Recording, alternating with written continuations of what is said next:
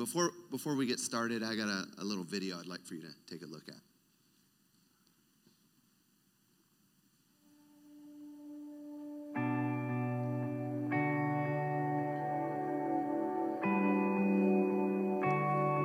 Lord, can you hear me? I'm here, fighting, pressing to remember what you said. But this onslaught of thoughts fills my head with dread, and I need you.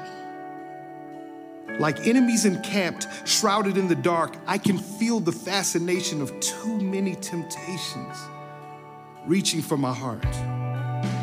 So I need you to hear me. For I know your ears are attentive to the righteous, and I know that your ways are certain. Even when my worries would trample me to dust, still, I know you are good. Your hand is just. So come now, be the salvation for my sins. Help me to begin again, that you would mend this trend of hopelessness. God, deliver me in my brokenness. I can feel your presence even now in the ugly, in the mess that has been made. You surround me with your benevolence. Yes, your love is on display, and I can see it. Carving roads through the struggles and the troubles, past temptations and devices that seek to choke me out. So come fear, come failure, come opposition or doubt. Jesus, you are my deliverance. Your grace is sufficient. Trusting you is my only way out. Now I turn my mind to dwell on your truth. Curate the condition of my heart to manifest joy. Be my living proof. Subdue the haters, quell the voices inside. Transform me, Lord. Extinguish my pride. You've won the battle. I trust in your plans. Yes, God. I surrender all my worries, my woes, and my demands into your eternally capable hands. Yeah, that's good. Well, today I want to bring a message that I've entitled Live a Life That Matters. I like here's here's the really important part. He's won the battle. I don't know about you in that video I've experienced many of those things that he was talking about. And at the end of the day, Jesus as as that video said is the proof. And he's won the battle for you and for me. So I, I don't know what you're going through in your life right now. Maybe you just you're on the mountaintop right now and praise Jesus for you and I'm glad that you're in that moment. But there may be some people that are in the room today that you might be in the valley today. I don't know about you, but I've been in the valley before and the valley is not really pretty. But I want to encourage you today to understand that Jesus has won the battle and you're not going to stay in the valley for very much longer because with him we have victory, and with him the battle has already, already been won. The battle um, is not up to you, the victory is not up to you. The victory's already been won, the Bible says. And so today I'm hoping that I can be an encouragement to somebody in the room to live a life that matters because he's won the battle. We're going to be looking at Romans chapter 12, verses 1 through 3. So if you have your Bible, go ahead and open that. I want to say hello to everyone that's online. I love my online crew at my church. I love you too. So we're glad that you are here with us today, online church. Let's read this together. I'm reading out of the New Living Translation. It says, And so, dear brothers and sisters, I plead with you to give your bodies to God because of all that He has done for you. Let them be a living and holy sacrifice, the kind that he will find acceptable. This is truly the way to worship him. Don't copy the behavior and customs of this world, but let God transform you into a new person by changing. Listen to this, this is really important in the day and time that we live in right now changing the way that you think. Another version calls it renewing your mind. Then you will learn to know God's will for you. Everybody wants to know God's will, right? Which is good. I'll tell you, God's will is this it is good and pleasing and perfect. Verse number three says, Because of the privilege and authority God has given me, I give each of you this warning. Don't think you are better than you really are. Be honest in your evaluation of yourselves measuring yourselves by the faith that God has given us. Let's go ahead and pray together. God, your word's amazing. It's awesome. And you speak to us through it that your word is alive. And so, Holy Spirit, what I'm asking right now, Jesus, that you would come and you begin to work in this room. Work in our hearts, work in our minds, Jesus. And for myself, Holy Spirit, that you would come upon me in this moment, that I would speak your words, they're not my words. That someone would leave this room today and they would be encouraged. That someone would leave this room today knowing you for the very first time. We ask that you'll bless this time together, Jesus, in your name. Amen. So recently, a group of friends of mine had this bright idea that we together would go hike the Grand Canyon. And if you've ever done that before, anybody in the room ever done that before, you will understand and know immediately that's no easy task. And so, me and a couple of my buddies, um, we went and we, tra- we trained for about one month. And uh, we were doing some kind of shorter hikes. And, and uh, finally, we did one long hike, not really realizing for myself how big of a task that is. And then in our minds, we're like, yeah, we're going to try to get record time. We're going to do this in one day, no big deal. We got this, we're all in shape. You know how you get really confident about things that you've never done before. And so the night before, we got a van and we drove four hours to the other side of the Grand Canyon. We woke up at three o'clock in the morning and got everything prepped and ready, all of us half asleep. And uh, we decided, you know what, we're going to add two more miles to the hike because we're going to hike from our cabin down to the Grand Canyon Trail and then go down the Grand Canyon. So we added two more miles to the hike and all of our confidence and amazement. Um, and so, you know, the first seven miles wasn't that bad. I'm like, I'm going to be honest with you. Like, you're going downhill. You, this is like, I'm like, let's jog. We got this. No biggie. So we're feeling really confident. We get all the way down to the bottom of the Grand Canyon, and uh, now you're on the flatlands, and you're going through all this different types of turf and things like that you know, my legs is, you know, starting to feel it a little bit, but I'm, I'm, I'm good. We're, we're fine. This is it's not too bad. Um, we go quite a few miles across flatland, and we get to the last kind of like watering hole. If you've ever been to the Grand Canyon, you know where that's at. And we all just filled up with water, and we ate some snacks and did all the things. And man, after having all of those snacks, we felt really good and, and really energetic. I'm like, man, we're ready for this. And uh, the sign said it was like four and a half miles.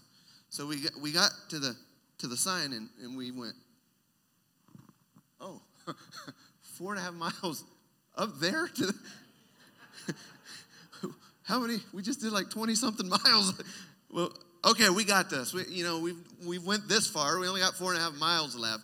In the battle that I experienced on that last four and a half miles was unbelievable. My legs have never done things like they did on that trail. I've never had my legs shake like they did before. The battle in my mind was am I going to finish this or not? Would that young buck over there just let me jump on his back and he'd just carry me the rest of the way? I'll leave my backpack aside. I don't even care. I just need to get to the top. Oh my goodness! Some of my buddies they were a little bit a little better shape than I was, and uh, so they're up ahead of me. And if you've ever done trail running or hiking, it's called chasing the rabbit. And so I wanted to chase the rabbit up the trail. I couldn't do it. It was so tough. One of the hardest things I've ever done in my life. The point is, the battle was really, really a struggle, not only within my body, but within my mind. But you know what? We finally got through it. And I truly believe if we had not trained for that, if we hadn't been prepared, that I probably would not have finished that and they would have had to helicopter me out of that thing. But it was something that, that was fun, but it was a battle during it. And I was prepared and ready for that battle. And that's the only reason I was able to do that. In our lives, you know, the Bible says that we can't be prepared whenever we're going to go through these battles in our lives. And there's a couple ways that we can do that. And I want to focus on this thought of living that life that matters in this battle. And principle number one, if you're taking notes today, is this principle number one live with passion. And, and here's what I mean about that. I don't mean that you have to go hike the Grand Canyon like I did or bungee jump off the side of a cliff. That, that's not really what I'm talking about. But God wants to see us have an abundant life, a life that's lived to the fullest. And the only way that we can do that is through Jesus.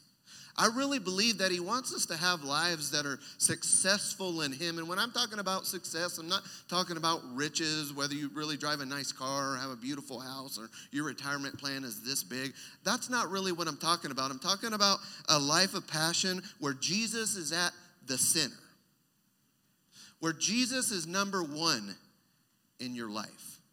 Because all of those things that I talked about before can be good and amazing, but they are not going to fill that void that you have in your heart like Jesus will. And the only way to live a life of passion is to have Jesus at the center. And when I say a full life, I'm talking about a Jesus full life. Everybody in the room, would you say that with me? A Jesus full life. If you don't remember anything else that I say in the room today, I want you to think about that statement a Jesus full life because there is nothing in this world, no matter how, how cool it may be or nice it may be, that will fill that void like Jesus will. When you realize as a believer the impact of salvation and what it really is, you can embrace a life, this life, with a different perspective. And you can live that with passion.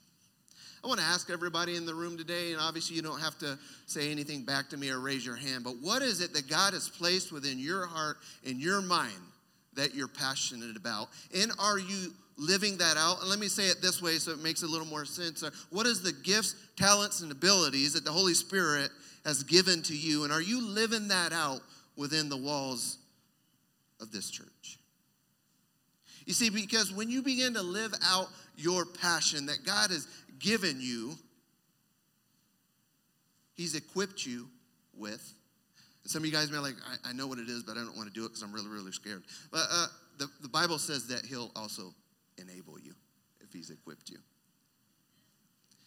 And what our church in America needs today are believers that are passionate about Jesus and the gifts, the talents, and abilities that He's given us to go reach a lost world. Have you looked around lately and seen the way the world is rolling right now? What the world needs is us to be equipped and passionate about what God has given us and enabled us to do to make a difference in our communities. It's a life of passion. John 10:10 10, 10 says this, just as a reminder, the thief's purpose is to steal, kill, and destroy. And that's what the enemy wants to do right now in our churches kill us, steal from us, destroy us, ruin our life. But what, what, what does the latter part of that verse say? My purpose, my purpose is to give them a rich and satisfying a life of passion. Here's principle number two. Within that passion, within that gift that God has given you, enabled you to do that, principle number two, we live with humility. When you begin to serve and use your gifts, automatically, instinctively, you're beginning to serve with humility. Philippians 2 3 through 8 says this Don't be selfish and don't try to impress others. You know, we live in a self centered world right now. You guys with me right now? Don't be selfish. pretty, pretty plain.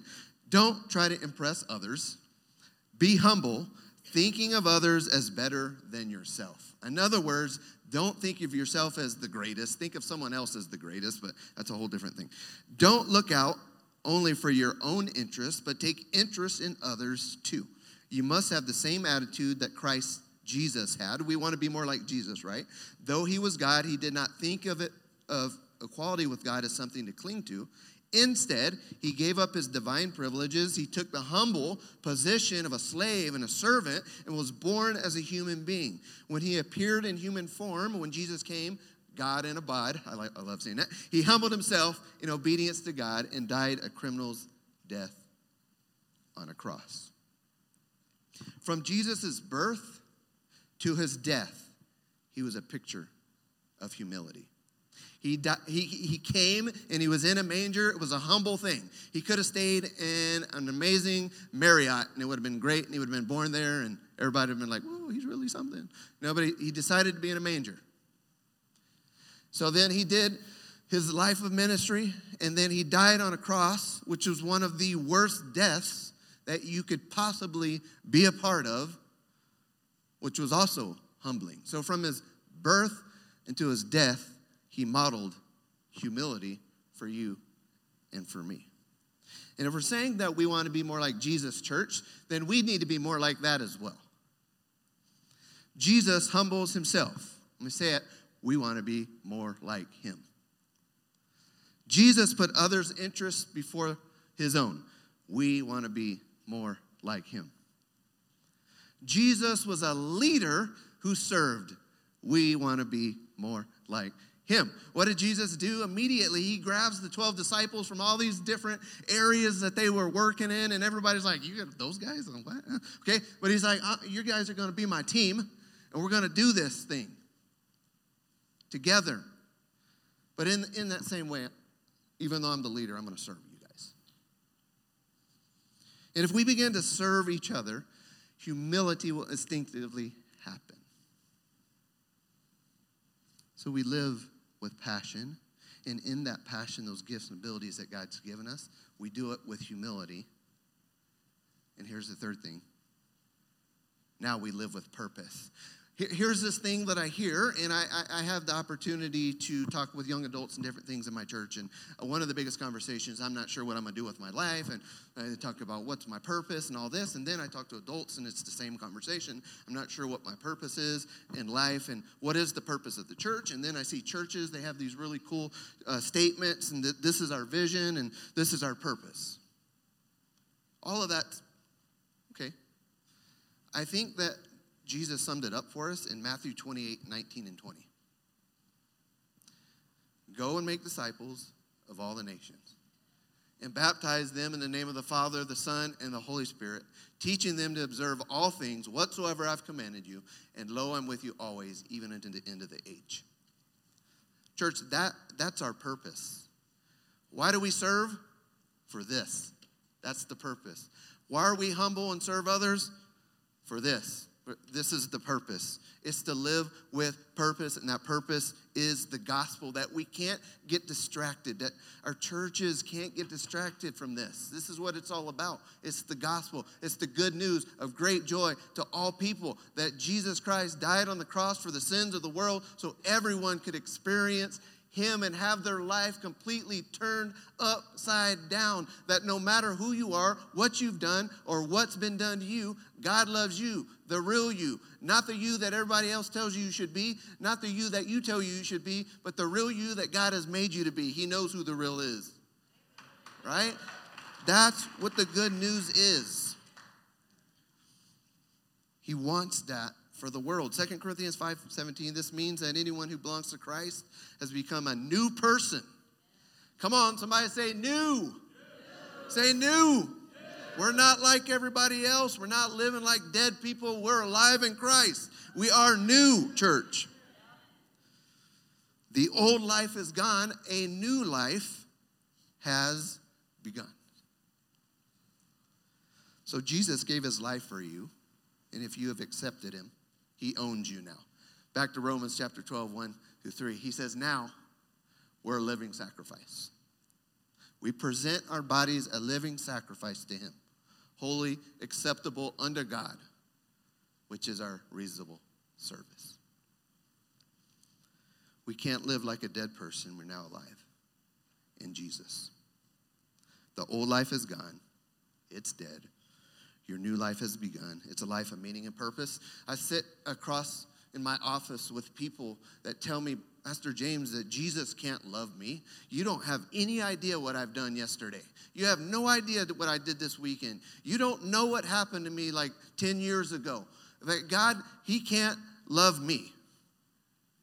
And my answer to them is, He already does love you.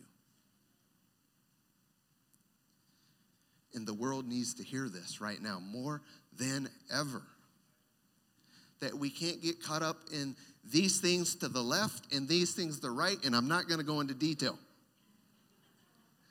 Figure it out what I'm talking about. But we have to be focused on the gospel because the thread of the whole Bible from Genesis to Revelation is the gospel and redemption. And that is the good news that we have to tell the world. It is our purpose. Now, in a room like this, I don't know if everyone in here knows Jesus. I don't know everybody in this room, and so I wouldn't ever want to leave this room without you being able to hear what the good news is. Because we, we can say good news and be like, what are you talking about, man? So let, let me share with you what the good news is. The Bible says that it's a simple plan. We like to say that as Christians to make it sound as simple as possible. It's a simple plan of salvation. The first thing that you must realize in the room, if you don't know Jesus, is that, that God loves you. I, I just said it. God loves you. He loves the real you, not the you that everybody tells you to be or that you tell yourself to be. He loves you right where you're at. John 3:16 is one of the most famous verses in the Bible. You could probably quote it if you've been in church for any amount of time that God loves the world. He loves you. The world includes you, by the way. That's not a general statement. The world is personal to you. God loves you. For God so loved the world, you, that he gave his only begotten Son, that whoever believes in him should not perish but have everlasting life. Good news right there. He loves you. Realize that. Realize we're all sinners. If we're honest with ourselves, if I'm honest with myself, I will tell you that I'm a sinner and that I have a sin nature that I was born with, and the only one that can save me from that is Jesus. The Bible says in Romans that all have sinned and they fall short of the glory of God. Because what that means is God is this perfection. He is perfect and we're never going to make that mark of perfection, but through him, he can see perfection on us through his perfect blood. So when he looks down on you, he can see perfection. Whoa. That's crazy because he sees himself, he sees his blood. He loves us that much that he would offer that to us. We realize that we're sinners. All have sinned and fall short of the glory of God. And then, but and then next part of that verse says, we need to understand that there's a penalty for sin. In Romans 6:23 says the wages of sin is death. You say, man, thanks for delivering bad news to me today. I appreciate that, that you drove all the way from Queen Creek to tell me that. The wages of sin is death. That's complete, utter separation from God. It's horrible. It's terrible. I don't want that for you. But the next part of Romans 6:23 says, "But the gift, I like gifts. They're free, especially when they're free, right? If it's free, it's for me. I say this all the time. But the gift of God is eternal life through Jesus Christ our Lord. Wow. It's a gift, it's free. You say, well, man, that, that, all of that sounds great, and thank you for, for telling me that, but what do I do now?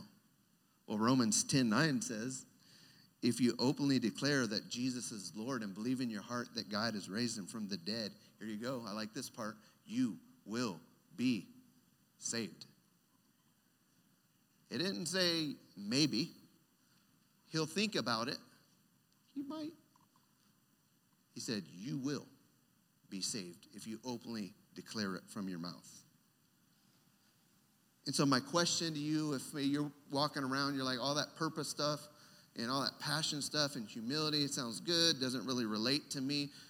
Um, what I would say to you today is because maybe this is your day to experience new life, new life in Jesus. I'm going to ask you just very simply would you say yes to Him today? Would you give your life to this amazing Jesus that those of us that have said yes to Him have the amazing opportunity to serve and to have a personal relationship with? What I love about that statement, it's a personal relationship. When we think about salvation at times, we think like it's this general statement, right? That He loves us all. No, He loves you. You individually, every single person. If I point at you, He loves you. All of you. I can't do all of you, but He loves all of you. Will you give your lives to God? Here in a moment, I'm going to pray, but I want to speak to you again, believers, real quick. It's how is that living with passion? How is that thing called humility in your life going? And are you living out the purpose that God has given every believer that's ever walked this planet?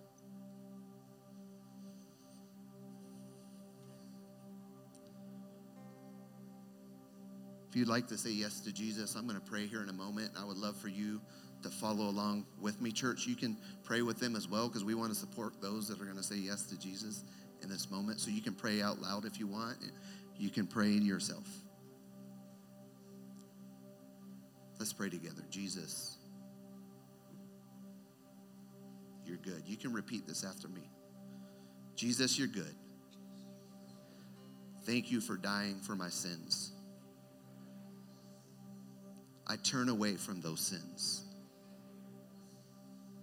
I will follow you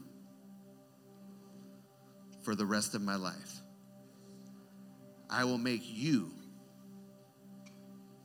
the Lord of my life.